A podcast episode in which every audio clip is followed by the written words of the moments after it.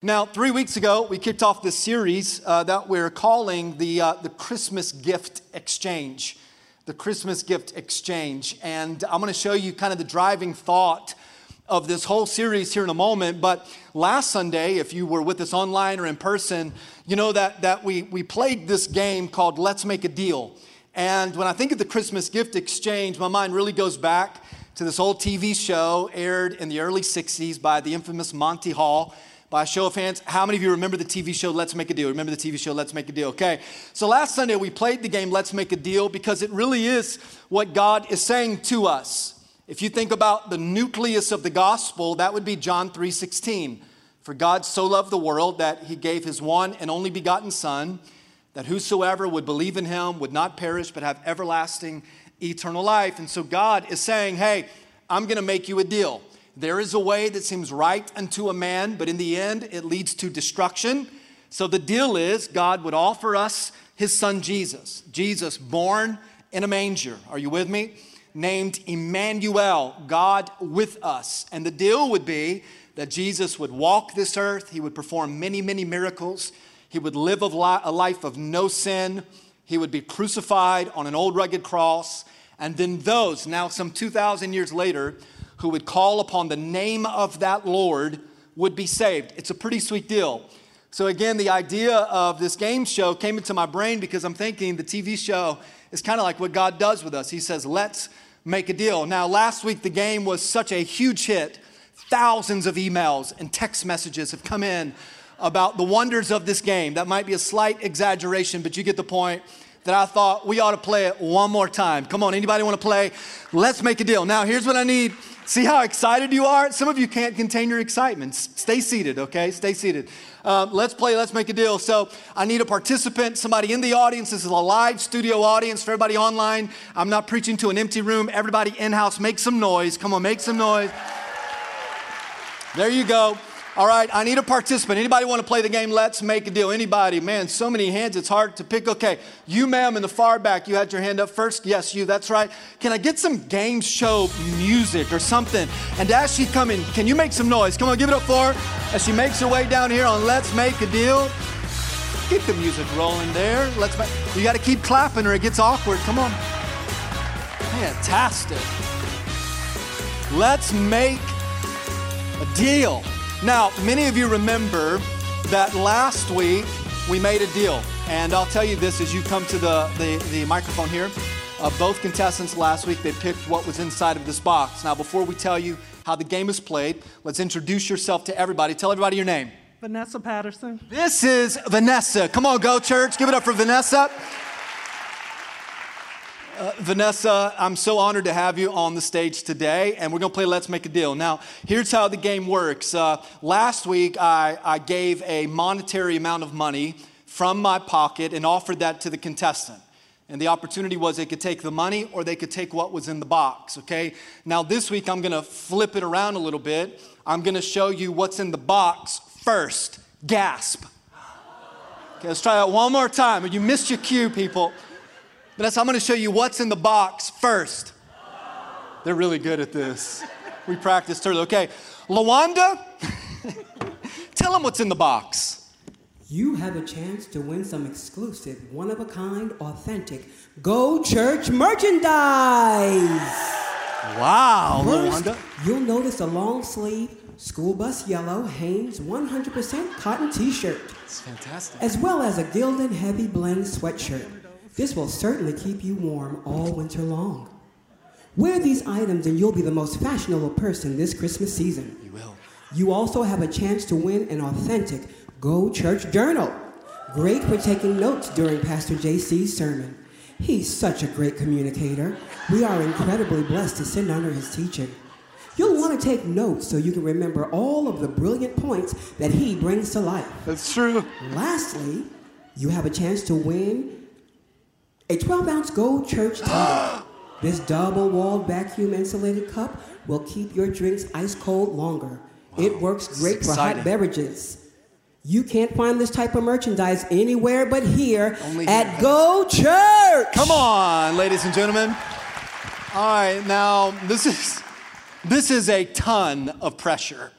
Now, the opportunity in front of you is to take all of the merchandise, a total value of priceless. You can have all of this, it's all yours. Or you can take the cash that is in my pocket, all right? So that's the option. All of this is yours, or you can take the cash that's in the pocket. Now, I know what you're thinking. I don't want to make this type of life altering decision alone. And I feel that pressure as well. So I'm going to give you some help. We're going to let the live studio audience weigh in. How many of you think that she should take the Go Church merchandise and call it a day? Come on. It's a lot of people. A lot of people. Now you're going to see who the risk takers are. How many of you say, you don't need to take all that? Take what's in Pastor JC's pocket. Take the money and run. Where are you at? Okay, now I got a sermon to preach, so moment of truth, the decision is yours. What will your choice be? The contents of the box the Go Church merch or the hundreds of thousands of dollars in my pocket? What do you decide? Okay, well, I'm gonna go with what my girls are saying back there, and they say, take what's in your pocket. Whoa! Stingy girls greedy girls. That's because they're thinking if it's a lot of money, their Christmas is going to be better. Unfortunately, I'm going to introduce you to President Abraham Lincoln. It's a $5 bill. Come on and give it up for her today. Thank you so much. Thank you. God bless you. Hey, here you go. You get a tumbler anyway, just because I felt bad for raising girls like that. So. Hey, whenever I think of this game, though, what Christ, is it okay to have fun in church? It's all right, isn't it good? Whenever I think of this game, I think of how Christ does give, give us this opportunity to exchange some things. He's making this deal with us. I want you to write this driving thought down. And we did this last week. I'd like to do it together again. Let's read this together. I'm going to say the phrase and then you just repeat after me. You ready? With Christ, I can exchange my sins for salvation my doubts for faith, my worries for worship, my hurts for healing, and my problems for peace. For those of you that are in a relationship with Christ Jesus, can you testify that that is the truth? That with Christ, you can exchange all of your sin for salvation. We talked about that last Sunday. All of your doubts can be replaced with great faith. All of your worries for worship the hurts that we experience can be turned to healing, and all of the problems that we face in life, God can give you great peace. And truthfully, there's a lot that we could talk about today. Uh, that's why we talk in a collection of conversations by way of series, because there's so much truth that the Bible can teach us as we jump into the Word together. But I want to talk on one subject today that I know for a fact that every single one of us wrestle with. Truth be told, some wrestle with it more than others, but all of us have wrestled with this particular topic. And the year 2020 has not been shy of ammunition to throw on the fuel of this particular topic. Now, the conversation that I want to have with you today is on the idea of worry. Worry. On the count of three, everybody say worry. One, two, three. Jesus talked a lot about worry. As a matter of fact, if you look at uh, the Sermon on the Mount.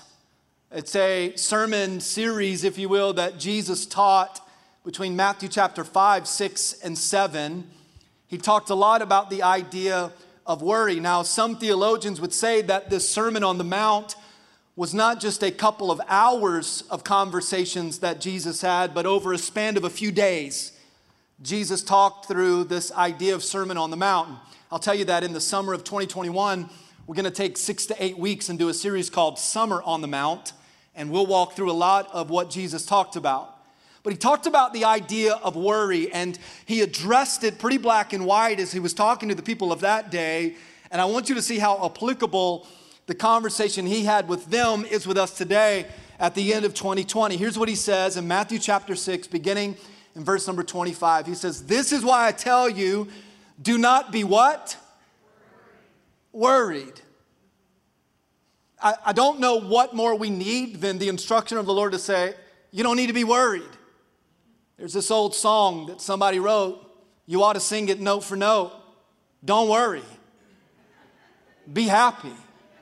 He says, I tell you, do not be worried about the food and the drink that you need in order to stay alive. Don't, don't be worried about the clothes for your body. Now, that doesn't mean you shouldn't choose clothes. Come on, somebody.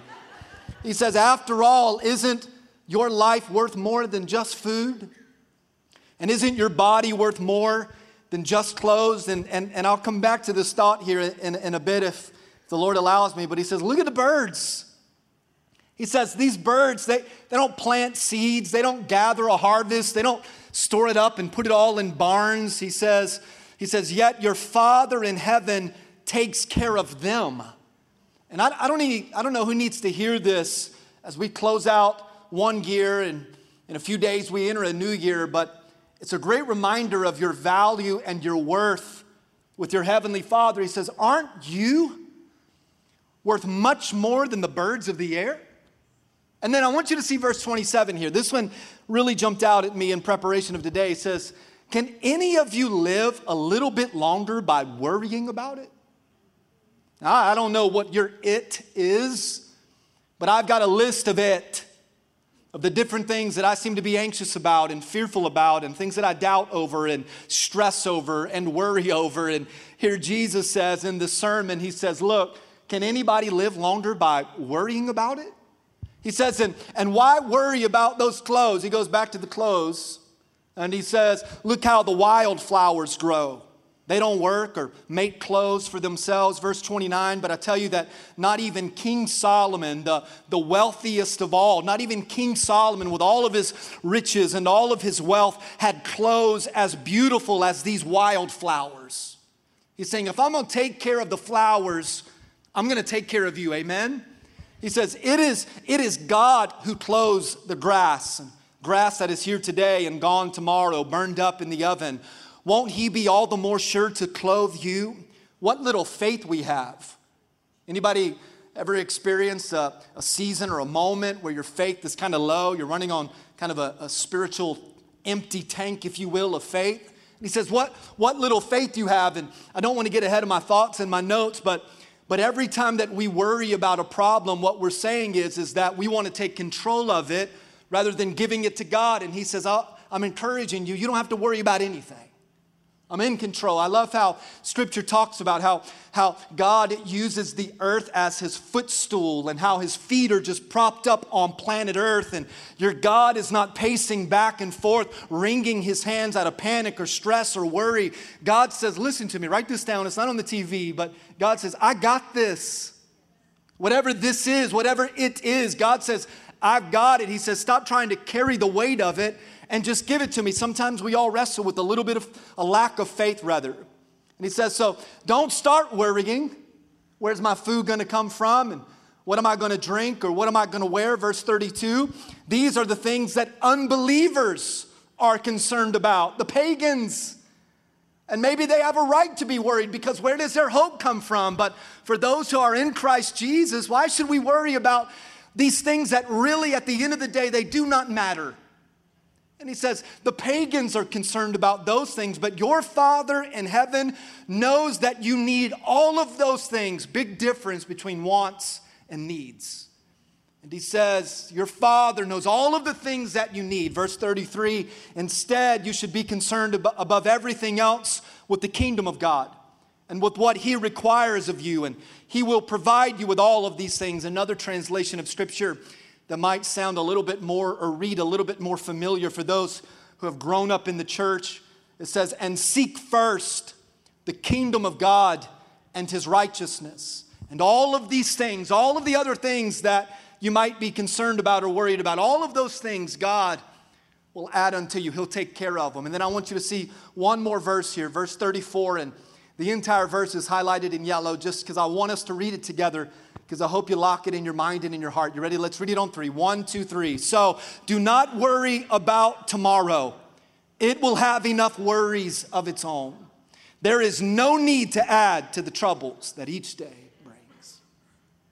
Now, let me read it to you. Don't worry about tomorrow.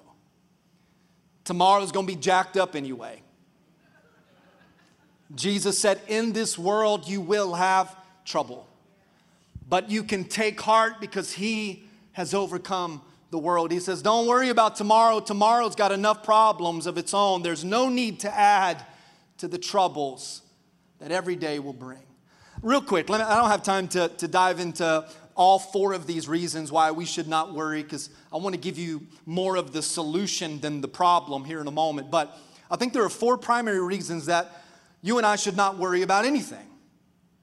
Uh, that really, at the end of the day, there is nothing that you should be troubled about or concerned about. The first thought here is that worry is unreasonable. Uh, you, you can't justify one good reason why you and I need to worry about whatever it is. Our worry does not bring any type of solution to whatever it is that we're walking through. Worry is unnatural. We read that all throughout this conversation that Jesus was having. He talked about the birds of the air and the wild flowers of the field and, and, and the, the, the grass of, of the field as well. And he talks about how all of these things in the natural, like these birds, they don't wake up like worried about what they're going to eat today. I have never seen an emotionally worried cow before. cows just graze. They're not worried about life and problems and stress. worry is unnatural. You were not born to worry, you were conditioned to worry. Worry is a learned behavior. Does that make sense? It's not natural to worry, it's unnatural. Worry is unhelpful. Again, not one ounce of energy spent on worrying has provided any bit of help or hope to the problem that you walk through. And, and lastly, it's, it's just, it's unnecessary. Worry continues to rob and to steal and to take away years off of your life, to take away the joys of everyday living Watch again. Here's the verse again. Don't worry about tomorrow. Don't worry about tomorrow. Some of us are so worried. Listen to me, let me say it like this. Some of you are so worried about tomorrow that you miss the blessing of today. We're so concerned about next year and what the outcome of next year is going to be that we miss out on this moment. I think that the older I get and hopefully the more mature I become, and I'm a work in progress, the more that I'm learning to live in the moment, to live in the now to enjoy every day because this is the only day that I'm promised is this one. So why waste all of my energy and my effort on worrying about the future when today, today is the day that the Lord has made. So I will be glad and rejoice in it. Can I get 100 people that would agree with me? Come on. As a, a, a great pastor and author, many of you know him by the name of Rick Warren. Here's what he says about worry. He says, Worry just exaggerates the problem. It only emphasizes the problem more. Problems don't shrink when you think about them, they grow. Worry is a key ingredient to the growth of your problem. The more that we worry about them, it's, it's not the less they become, the more real they become, and the more fear sets in and doubt sets in. And he says, hey, it only exaggerates the problem. Uh, Joyce Meyer talks about worry, and she says this She says, Worry is a down payment on a problem you may never have. Some, some of you have put worry on layaway and you're making payments on something you're never even gonna own. At some point, you have to recognize the difference between faith and fear. And the things that we worry about are fears that only come from the enemy. But those who have made the deal and said yes to Christ, you exchange that fear and you exchange that worry, and you can have a peace that passes all understanding. And if Rick Warren didn't define that well enough for you, and Joyce Meyer and J.C. Worley, then maybe the theology of peanuts will help. Charlie Brown says to Snoopy, Someday we will all die, Snoopy. And Snoopy says, True, but on all the other days we will not. I think many of you forget the fact that the most important day that you live is this day. And we get so worried about the day that we might die. And, and if you've ever been to a funeral or you've seen a tombstone, you see two dates a date of birth and a date of death. And while those days are significant in the life of the person, the legacy that they leave is the dash in between. And we get so focused on, on the end of our life that we miss every day that the good Lord has graced us to be alive today. Yeah, life is challenging, and life can be overwhelming, and life can be difficult. Jesus never promised that this life would be easy, but again, he said, You can take heart because he is victorious over all of it. And at the end of the day, God does not want you to worry, God wants your worries. 1 Peter 5 7 has become somewhat of a life verse for me. I've, with the different things that I've walked through, and maybe some of you can testify to this, like I've just, I've just quoted and prayed and thought on and celebrated 1 Peter 5 7 says, Cast all of your worries on him. Cast all of your anxieties, cast all of your cares on him because he cares for you. Let me tell you, the God of this universe knew that there would be challenges that you and I walk through. I'm gonna be honest with you, and we talk a lot about 2020 because it's the reality of now. And I, I didn't see the, the pandemic, and I, I didn't see the, I guess I thought maybe there would be some political tension, but I think I failed in my attempt to measure how serious all of this would be. I, I, did, I didn't think in advance about all of the uh, racial injustices that you and I would walk through in this year. And the point is, I, I didn't see 2020 coming the way that it did. And I, I don't know if you did. If you did, your pastors encouraged you to play the lottery in 2021. Come on. I mean, 2020 has just been, that's a joke, by the way. I'm not, I'm not endorsing gambling. It's just been a crazy year. But everything that's happened in this year, not one of these things have caught God by surprise. Not one of them have caught God off guard. And whatever it is that you're walking through, beyond just the things that we see on the news, I think if we're not careful, we think that there is only COVID that people are dealing with. COVID is not the only problem. It's a big problem, but there's a lot of other problems, right? There's a lot of other things that people are dealing with, but whatever it is that you're walking through, none of those things caught God by surprise. They may have caught you by surprise, but not God by surprise. And at the end of the day, God says, I just want to make a deal with you. Yes, I want you to experience salvation. I want you to know that this world is not your home, that there is the hope of heaven, but as long as you're alive, as long as there's breath in your lungs, I don't want you to worry. If you are in Christ Jesus, your hope is not in the government. Come on, hello. Your hope is not just in science. Come on, all of all of that has the right place at the right time, but your hope is in an almighty God that knew thousands of years ago that we would find ourselves in a mess, some caused by our own doing and some because of the doing of others. And at the end of the day, says, just trade it all in.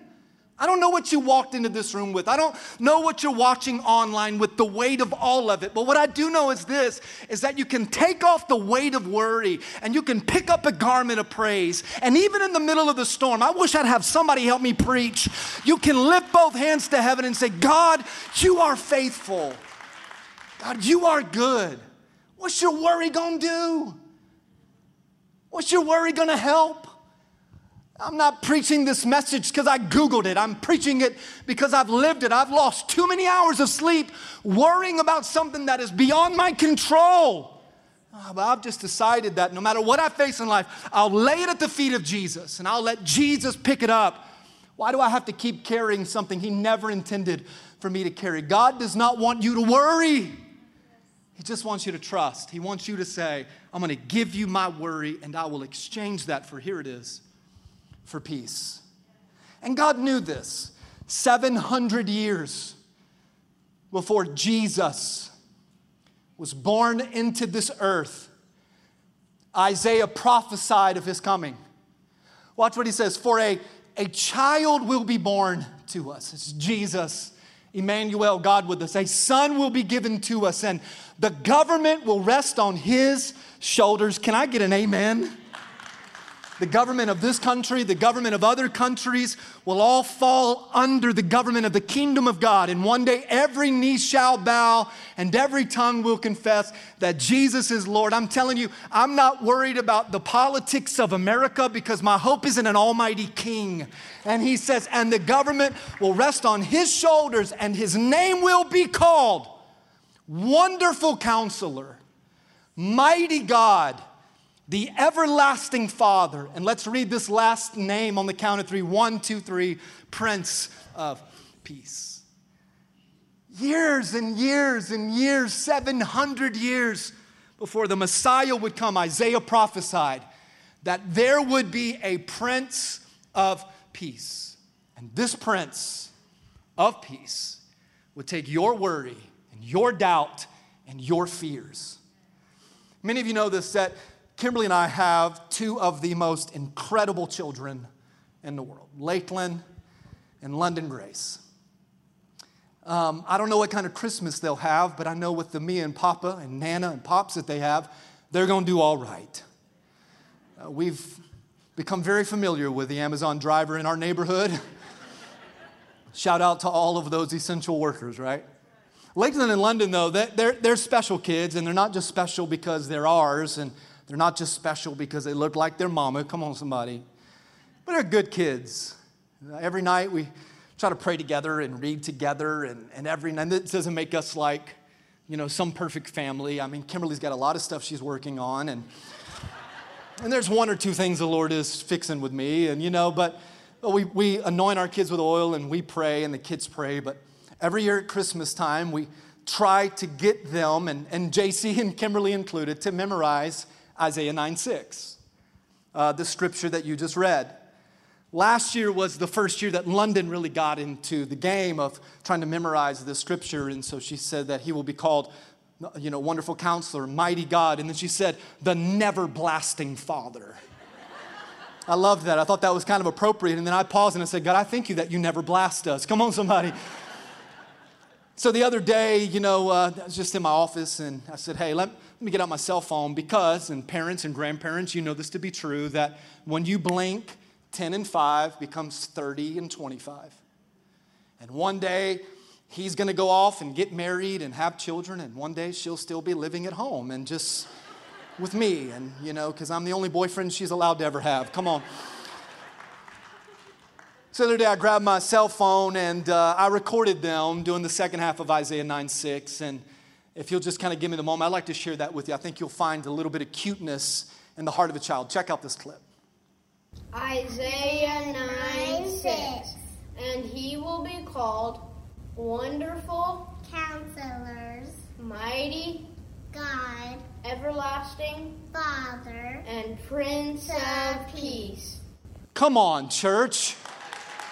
My kiddos there. And I think about the heart of a child and the purity of their faith and what they're learning and quoting and memorizing. And I couldn't help but think that, man, as they grow up, they're going to face some stuff in this world. There's going to be some great challenges, and some of you know exactly what I'm talking about because if you've ever lived, you've faced stuff. And as I pray over them and as I parent them and as, even as I pastor them, I pray that no matter what storms come their way, that they can have confidence that they serve a mighty God. Hey, wonderful counselors, plural. You caught that, right? An everlasting Father and a Prince of Peace. See, when Jesus came, he came as the Prince of Peace. And he lived 33 years teaching and preaching this peace gospel, talking about the opportunity that would come one day to exchange sin for salvation. And then, right before Jesus ascends to heaven, which now Jesus is sitting at the right hand of the Father, he's making intercession for his people, he gives the disciples this final thought, one of his final thoughts, and it's passed down to you and I today in John 14 27. And he says, Now I'm leaving. I'm, I'm, I'm going to leave, but I'm leaving you with a gift. Ladies and gentlemen, this is the Christmas gift exchange. He says, I'm leaving you with a gift, and here is the gift it is a gift called peace. Peace. Peace in your heart and peace in your mind. And, and I love this. And he says, and the peace that I give as a gift, the world cannot give. Let me tell you, anything that this world offers you is counterfeit it falls short of what God can offer you. And Jesus says, Imagine this thousands of years ago. I'm leaving, but I'm going to leave you with a gift. And it is a gift of peace. So that in 2020, and all of the junk, and all of the stuff, and all of the problem, and, and the pandemic, and the doctor's report, and the marriage issues and the rebellious children and, and the bankruptcy of the business and that crazy coworker. Come on, somebody, give me an amen right there. Like, it's whatever it is. Like, I'm, I'm to give you this gift called peace, and now you get to choose option A or option B. And it just blows my mind how often I choose worry when God has given me a gift. Let me tell you this if you, if you will give God your worry, He will exchange it for peace. All right, let's talk about peace real quick and then uh, we'll let you get out of here. The, the Bible talks specifically about three kinds of peace. And I want to show you each one of these in the next 10 minutes that we have together. Uh, the first type of peace that the Bible talks about is peace with God. And then the Bible teaches us about having the peace of God, and then there is peace with others. And I think it's important that we follow this sequence here. So let's talk about peace with God first. Peace with God first, because if you never have peace with God, then you'll never experience the peace of God and you'll never find peace with other people. Do you get that? It all starts with having peace with God. Because, and, and this is a lot of, uh, of the message of last Sunday. So until you make Jesus Lord of your life, right, until Jesus becomes everything to you, watch this. And this may be a little heavy on the Sunday before Christmas, but I think it's important for you to know. Until, until you come into alignment with Christ, you are at war with Him. So, as long as you try to do things your way, and as long as you try to be your own God, God's favor and His blessing and His peace cannot be on you and with you because you are at war with Him. But whenever we get right with God, then we get to have peace with God. So, God, through this whole let's make a deal, through this Christmas gift exchange, He puts in front of us this peace treaty. He says, Hey, I want you to have peace with me.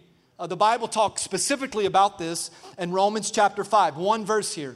Even though we were his enemies, and there it is again, even though we were at war with God, God made, somebody say peace. God made peace with us. And here's how he did it He sent that son Jesus to be born in a barn to grow up one day and to be crucified on that cross. His son died for our sins. And now that we have been, here's a word, reconciled. That, that's just the ministry of peace. Now that we have been reconciled, made right with God, right? We've been made right with God. Now we get to be saved for eternity by his son's. So the first thing that you have to understand is, is that if you ever want to experience the peace of God, if you ever want to have peace with others, if you ever want to exchange all of the weight of worry and doubt and fear and guilt and all of that with peace, you have to make peace with God first. And only you can do that. I can't do that for you. I can pray for you and I can pastor you, but only you can put your name on the dotted line and say, I'm going to sign this peace treaty and I'm going to make peace with God. And I'm telling you, and those who have already done this can testify to this the greatest Christmas gift you could ever have is making peace with God. To stop being at war with God, to stop running from God, to stop trying to stay in control of all of your life, but just say, God, I'm gonna give it all to you, and then you have peace with God. And then once that happens, now you begin to experience the peace of God. This is when life gets crazy and yet you feel all right. You ever been there? where it seems like the sky is falling, but yet you've got this overwhelming peace, a peace that passes all understanding. Again, write this thought down. Once you have peace with God, then you get the peace of God. Uh, when, when they wrote to the church of Colossae, I want you to see the instruction that was given. There's one word here that is critical to this truth. He talks about letting the peace of God rule in your hearts. Let me ask you a question. It's rhetorical. You can write it down. Uh, to those of you that have a fancy Go Church journal, come on, somebody. What is ruling your heart today? Because the instruction is, is to let the peace of God rule in your hearts. But I wonder what else is ruling your heart other than The peace of God. See, one thing you have to know about God, and I'm learning this with every trial, with every struggle, with every pain, with every moment that I don't understand, I'm learning that God has a peace for every problem. So, for those of you got some marriage problems, there is a peace for that. For those of you that got some money problems, there is a peace for that. Uh, for those of you that've got a, a, health problem, there is a peace for that. There, the Hebrew word is shalom. Shalom. God has a shalom for every situation. There is a peace. So, no, again, this sounds a little repetitive because it is, because I don't want you to miss it. No matter what you're dealing with today, God has a peace for what you're walking through. But you have to let that peace rule your heart. Don't let the problem rule your heart. Can I get an amen? Is this okay today, everybody? Good? You got to make peace with God, and then you get to experience the peace of God, and now you can start to make peace with others. You know, every time the holidays roll around, I think about, and I know COVID and 2020 may look a little different with holiday plans and travel, but I wonder how many families are going to be broken up this Christmas. How many families are going to be divided and arguing and they're not going to get together? And again, I know COVID and all of that has, I'm not talking about that. I'm just talking about the fact that there's brokenness in a home or in a relationship or whatever. And it's interesting what the enemy uses to bring division and tension and strife and arguing, isn't it? And I'm not calling whatever it is that has brought the tension into your family. Uh, silly or small, but I'm saying a lot of families have no peace and they can't even go back to the root of the problem or what caused all of that. So we've got grown sons and grown daughters that won't even call their mama or their daddy this Christmas because there's no peace. We got families that won't interact and won't even get together because, again, they're at war with one another. And I'm telling you, sure as I'm standing in front of you, that today is the day that you're promised. And there's been some stuff in our family in the past, and everybody's, everybody's got a unique dynamic to their family. And I say this in a joking way, although there's some truth. The only thing that helps me with the dysfunction of my family is knowing about the dysfunction of yours. Come on, somebody. Like we're all one crazy aunt or cousin away from the old Jerry Springer show. You get that, right? I just wonder though, how many more holidays you gonna go ignoring your sibling or family? How, how, many more how many more holidays you gonna go not talking to your children or talking to that loved one? I feel this. I feel I feel the heaviness of this. I, I'm telling you, making peace with God and experiencing the peace of God and then having peace with others you can't get that on Amazon Prime. That, that's not a gift that can be delivered through FedEx or UPS. This is a spiritual gift that only comes through a baby, Jesus, who grew up and was crucified on a cross. And he says, that is the deal. Matthew 5. I gave you Matthew 6 earlier when we talked about worried. Matthew 5 is still a part of that Sermon on the Mount. It's one chapter before Matthew 6 that we read. And in this sermon, Jesus says, Blessed are the peacemakers, not the troublemakers, not the agitators, the peacemakers. So I don't know who needs to hear this. What doesn't matter is who's right or wrong. Okay, we can argue that point till we're blue in the face, and it may only cause greater separation. What matters is who's gonna swallow their pride and say, you know what, I'll be the peacemaker. Now, I'm not suggesting you get walked over or taken advantage of. Every situation is different. But what I am saying is, is that God said, I will bless you if you are a peacemaker, not a troublemaker. And it blows my mind when I get on Facebook and I see people blast their family on Facebook. My word. I know your family's got stuff, and so do we, but it's your family. And God put you in that family. Are you hearing what I'm saying? For they shall be called children of God. All Christmas, every Christmas, I try to share this verse in Acts 10. And I read it the other day and I thought, man, there is a problem with the let's make a deal game that we've played the last two weeks, and here it is. It makes no difference who you are. This is the message translation, by the way. It makes no difference who you are or where you're from. If you want God, you want God, and you're ready to do as He says, the door is open. The problem with the let's make a deal game that's on the TV show and that we play is you don't know what's under the box. It's a guessing game. It's a, it's a luck game. It's a 50 50 shot. That's not the let's make a deal that God says. God says, I'll tell you what's behind the door. I'll tell you what's behind curtain number two. Are you listening to what I'm saying? I'll show you what's underneath the box. And what's there is the opportunity to exchange your sins for salvation, your worry for worship, your hurts for healing, your doubt for faith, and your problems for peace. Every Sunday, I try to give you this closing question. Here it is today. Are you ready to take the deal and exchange your worry for peace? Every head bowed, every eye closed. Come on, all around this room, everybody in Germantown, if you're watching online, this is the part of the gathering where people kind of get a little antsy and we're almost done and you want to leave, but I'm going to ask you to sit tight for just a moment. It's a holy moment. Your campus pastors are going to come in just a moment. They'll give you some dismissal instructions and all of that. Just hang tight. You got a few more minutes and you're out of here. But I want you to consider this question. I'm going to give you 20 seconds to process it before I pray for you. Are you ready to take the deal and exchange your worry for peace? Come on, Jesus.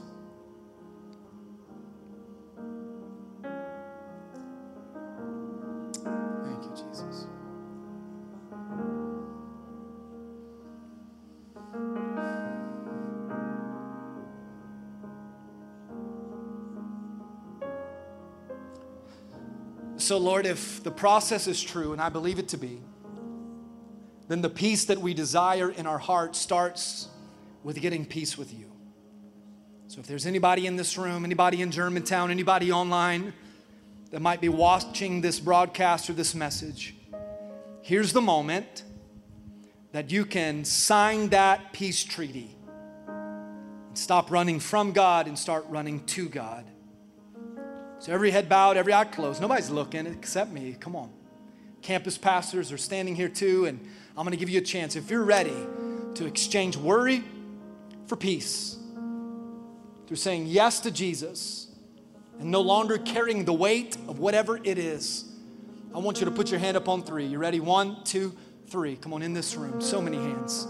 Too many to count today. Come on. Thank you. Thank you. Thank you. Thank you. Thank you. Thank you. Thank you. Thank you, thank you, thank you. Germantown as well. Come on, thank you, thank you, thank you. To God be the glory. Thank you, Jesus. Thank you, Jesus. Thank you, Jesus. So, Lord, as you begin to work on hearts today, I pray that for everybody who just lifted their hand, that they would pray a prayer of repentance that starts with admitting that they cannot carry the weight on their own. That today they believe that you are who you say you are, and they are committing their life to you, confessing their sin confessing their weight of worry and giving it in exchange for salvation and for peace. So, touch the hearts of those that are saying yes to you. Bless them in this new relationship and in this new year. And may we all experience the gift of peace. To God be the glory. And everybody said, Amen. Come on and give Jesus the highest praise. Come on, can we do that?